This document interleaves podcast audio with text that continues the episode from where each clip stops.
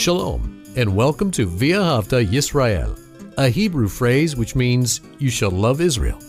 We hope you'll stay with us for the next 30 minutes as our teacher, Dr. Baruch, shares his expository teaching from the Bible. Dr. Baruch is the senior lecturer at the Zera Avraham Institute based in Israel. Although all courses are taught in Hebrew at the Institute, Dr. Baruch is pleased to share this weekly address in English.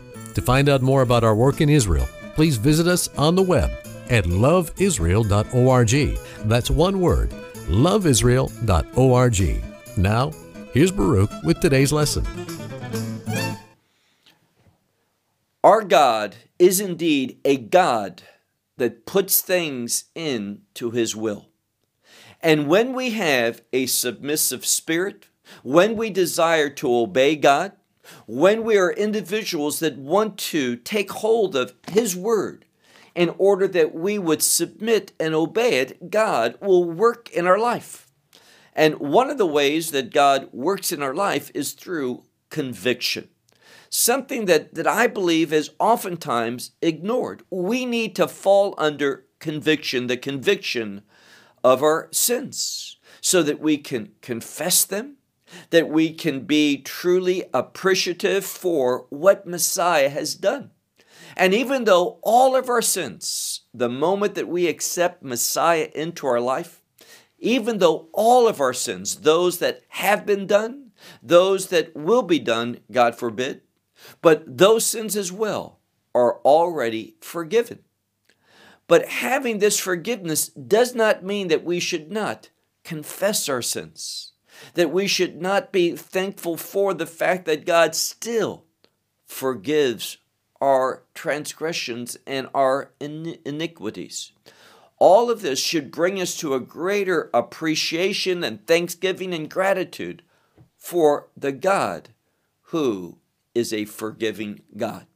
He is merciful, as one of the best known prayers in Judaism says, El Malei Rachamim, the God who is full of mercy. And we're going to see an example of that in our study. Take out your Bible and look with me to the book of Leviticus and chapter 4. We began this chapter last week, completing the first 21 verses, and now we're ready for verse 22. And we're dealing with the same issue, and that is a sin offering. First and foremost, what we have seen in our study of the book of Leviticus is that God deals with sin. And because God deals with sin, you and I need to deal with our own sinfulness. And we're seeing principles for doing just that. That God, He is the only one that forgives sins from that eternal standpoint.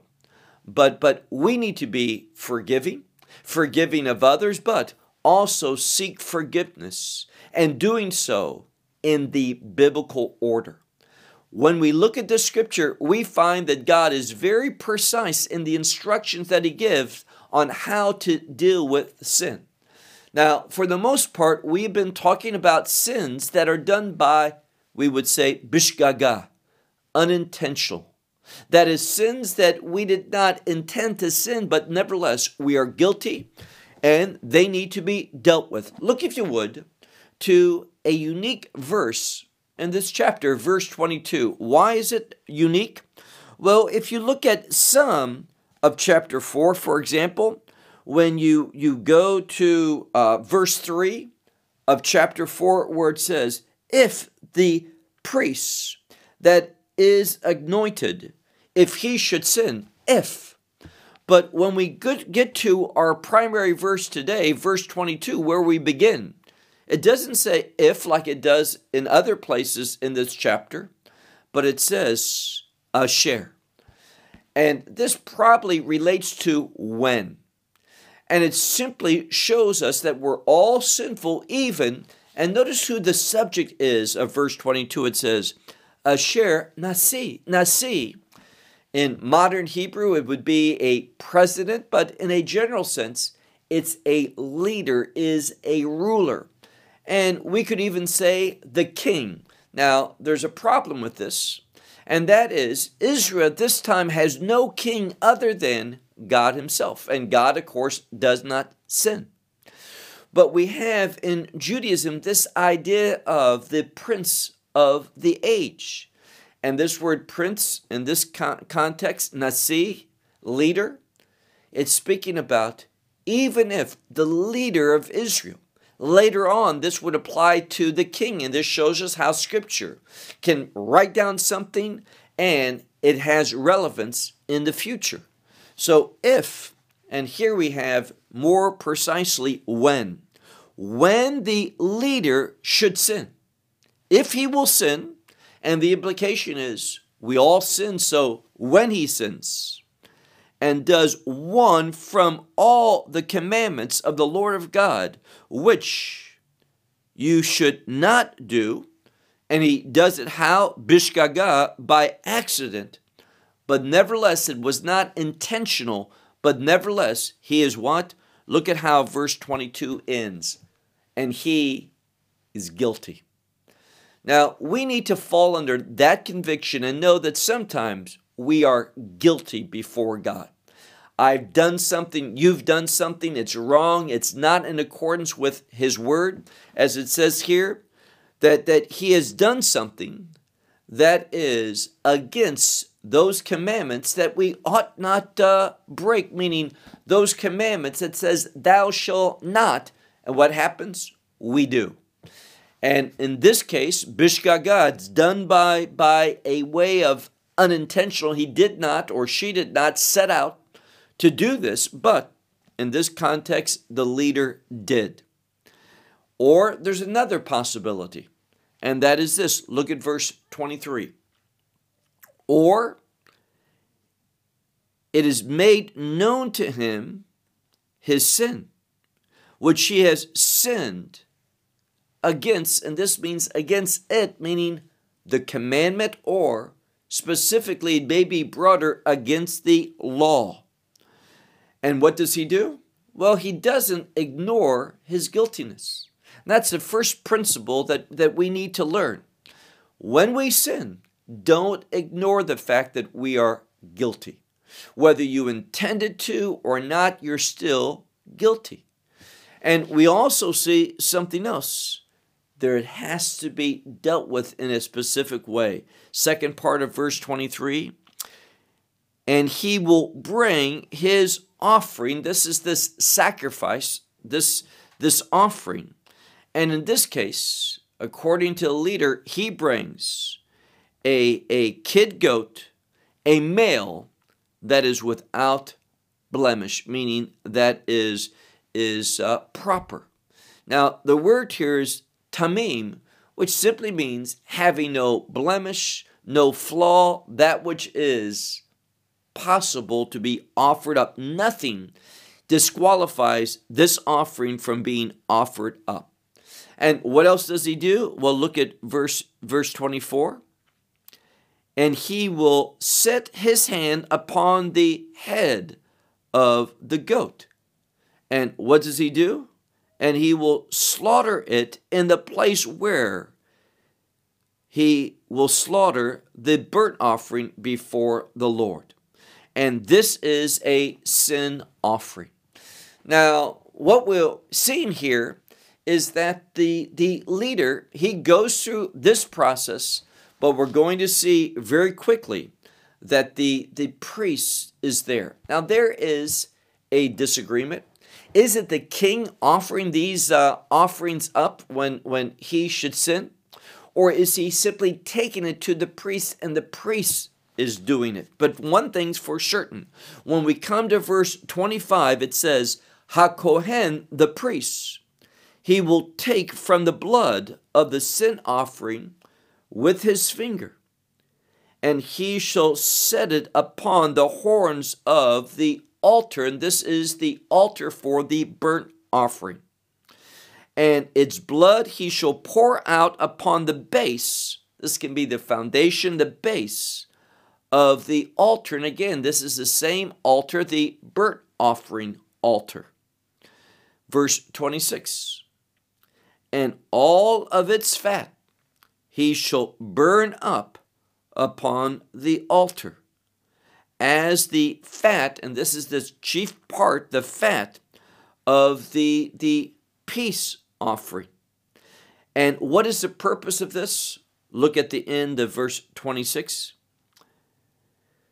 And he shall tone concerning it who should? The priests. So the priest is the one who's doing the work to make atonement for him from his sin. And because he does it the right way, submitting to the priests, submitting to the instructions of God, what is he? It says, Ve nislach lo, it shall be forgiven from him. And here, this is just another great example of the God who desires to forgive.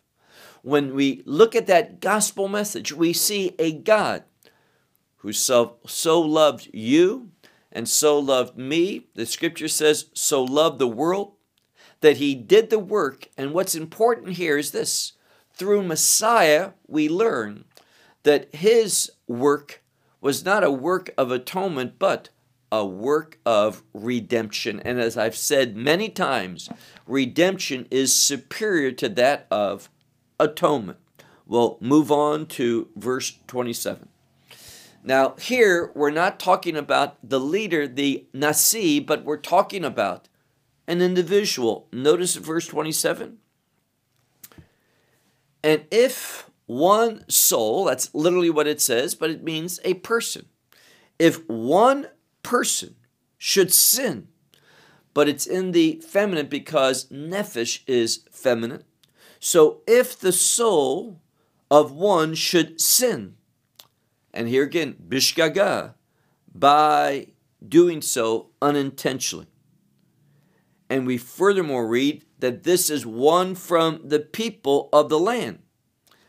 And, and he has done one of the commandments of the Lord, which he should not have done, meaning he's transgressed one of the commandments that says, Thou shalt not. What has happened?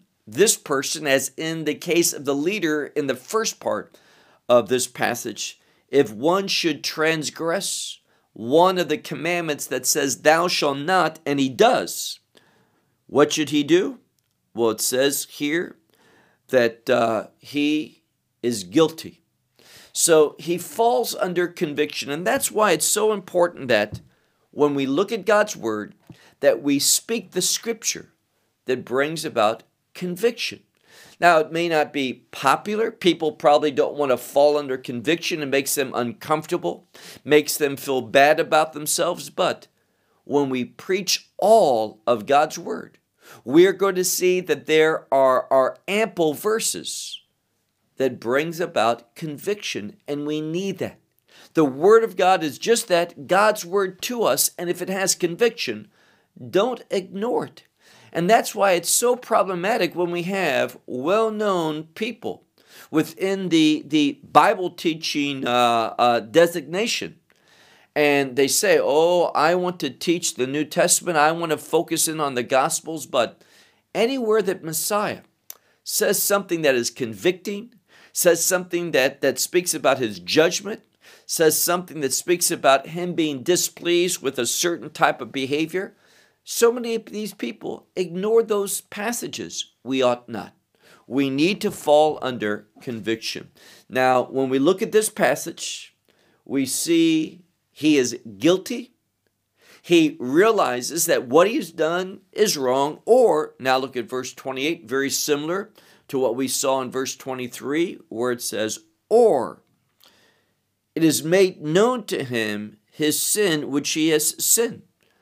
Now, once it's made known to him, a true disciple, a true member of a covenant with God is going to do something. And what is that? He will bring his offering. Doesn't delay, doesn't have to think about it. He wants to deal with his sin. And he wants to do it in the way that God has commanded. So he will bring his offering. And in this case, it's going to be a goat this goat is also going to be one that is without blemish. But look, it says here that it's a female goat. Now, the difference, when you go back up to verse 23, you see that it's a male goat that has to be blameless. But here in this section, it's for the leader. When we come to the people, one of the people, they sin, and what happens? They bring a female goat that is without blemish. And this is concerning this one's uh, uh, sin offering because he has sinned. It's going to deal with them. He's not going to ignore them. He's not going to just not think about it. He's going to put things back in order in doing so the way that God has commanded for this one to do it. Verse 29, same thing. He shall set his hands upon the head of the sin offering he shall slaughter it as a sin offering in the place of the burnt offering, in the same place that the burnt offering was sacrificed and slaughtered, so too is this one. And then it says, verse verse 30, the priest he will take from its blood, this is a female goat's for for it says from her blood, with his finger, and he shall set it upon the horns of the altar of the burnt offering. And all of her blood he shall pour out upon the foundation, the base of the altar. And likewise with the chelev, with the fat, so it says, and with all of her fat, meaning the choice parts, he shall remove just as the fat was removed concerning the, the sacrifice of the peace offering. And the priest shall burn it upon the altar. And what shall it be? A sweet fragrance unto the Lord. And in doing this, it says, And the priest shall make atonement concerning him, and he will be forgiven. Now, let me just pause by saying, What a wonderful statement when we submit to God's instructions, doing it God's way, falling under conviction, knowing that we're guilty, but we can find forgiveness. Now, in the tabernacle time and the temple times thereafter, that forgiveness was, was through atonement, which was temporal.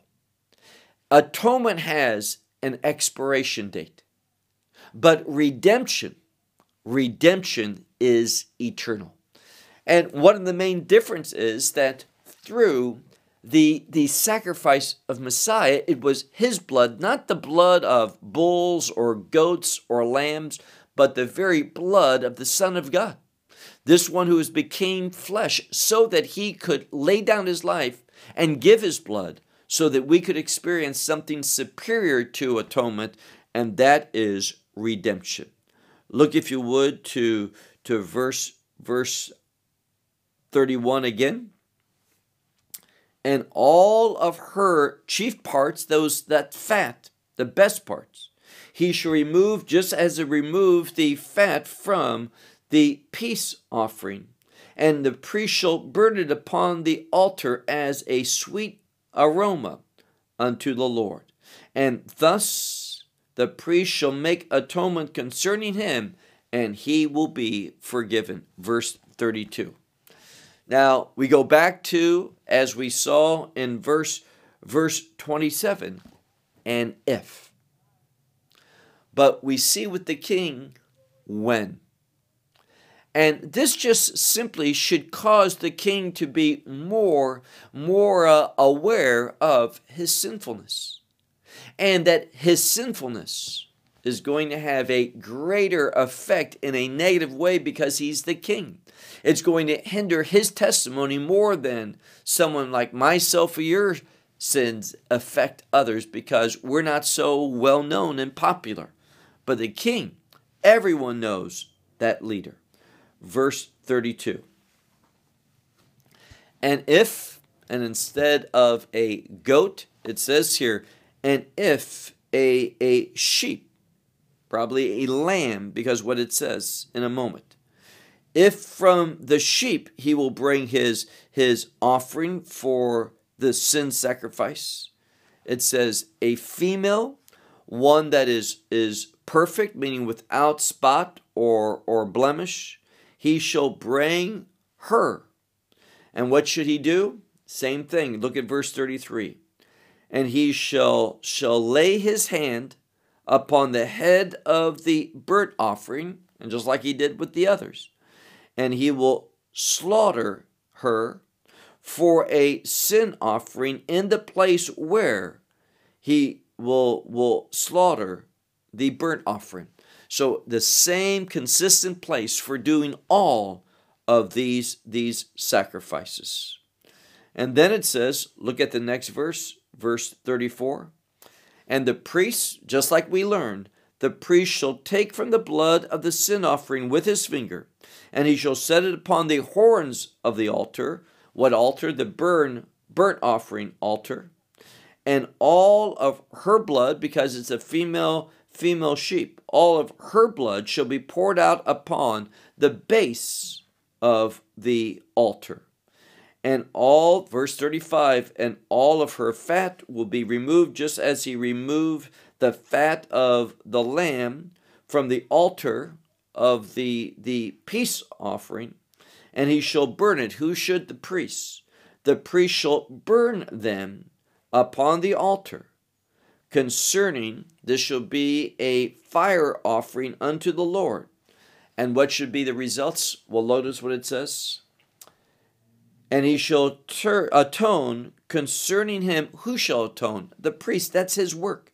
The priest shall make atonement concerning him uh, uh, concerning his sin offering which he has sinned or concerning his sin which he has sinned and what happens through this sin offering he is forgiven now before we close i want to just point out a few of the important principles and that is God has a way to find forgiveness. Very important, this term, ve'nislach lo, and it will be forgiven to him. We can find forgiveness. But just like we see here, there's only one way to do that. And that one way is through the instructions of God not through some other means. He sets the parameters of all things. Now, are you willing to accept that? That it's God and God alone, our Lord and Savior, Messiah Yeshua. He sets the parameters for all things. And it's only when we submit to those parameters, let's say it a different way, when we submit to those instructions, then and only then are we going to be forgiven. So we have to deal with our sins. We have to deal with them as the Word of God instructs us to do so. And then we can find forgiveness. Here's what's great. Today, we see that, that all of these instructions have been, have been combined, and also they are even more powerful through the work of Messiah. Why is that? Because the lamb and the goat and the various other offerings, they were taken and they were slaughtered, and it was done by man to them. But Messiah, he became man, humbling himself, and he submitted. He went to the cross. He endured all things with knowledge. He knew what he was going to go through, but yet he still went through it.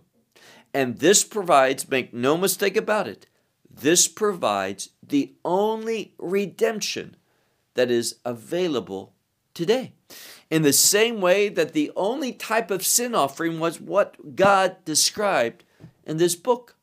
It's only through the work of Messiah, one way, not a multiplication of ways, not uh, I'll choose what's right for me and you choose what's right for you. None of that is biblical. It's always based upon God's very specific, we can say it a different way, God's very narrow instructions in order that we find forgiveness and our sins are dealt with and we can be renewed to that right relationship with God. When these things were done that we're reading about, it was always with an anticipation that God would send the Redeemer. That's what's important for us to remember. These things speak about atonement, but God, who is the Redeemer, he says, I will be whom I will be. In the future, this God will be the redeeming God that brings us into an eternal relationship with Him. And that's the good news. And through the book of Leviticus, we will find more and more principles that point to biblical truth. And we will see how Messiah himself submitted to that, fulfilled that, in order that we can experience what the people of the Old Testament could not. And that is eternal redemption. I can say it another way victorious salvation which will lead us out of this world and into his kingdom. But again, there's only one way for that to become the reality of your life. Well, I'll close with that until next week. May God bless you. Shalom from Israel. Well, we hope you will benefit from today's message and share it with others. Please plan to join us each week at this time and on this channel for our broadcast of loveisrael.org. Again, to find out more about us, please visit our website, loveisrael.org. There you will find articles and numerous other lectures by Baruch. These teachings are in video form. May download them or watch them in streaming video. Until next week, may the Lord bless you in our Messiah Yeshua, that is, Jesus, as you walk with Him. Shalom from Israel.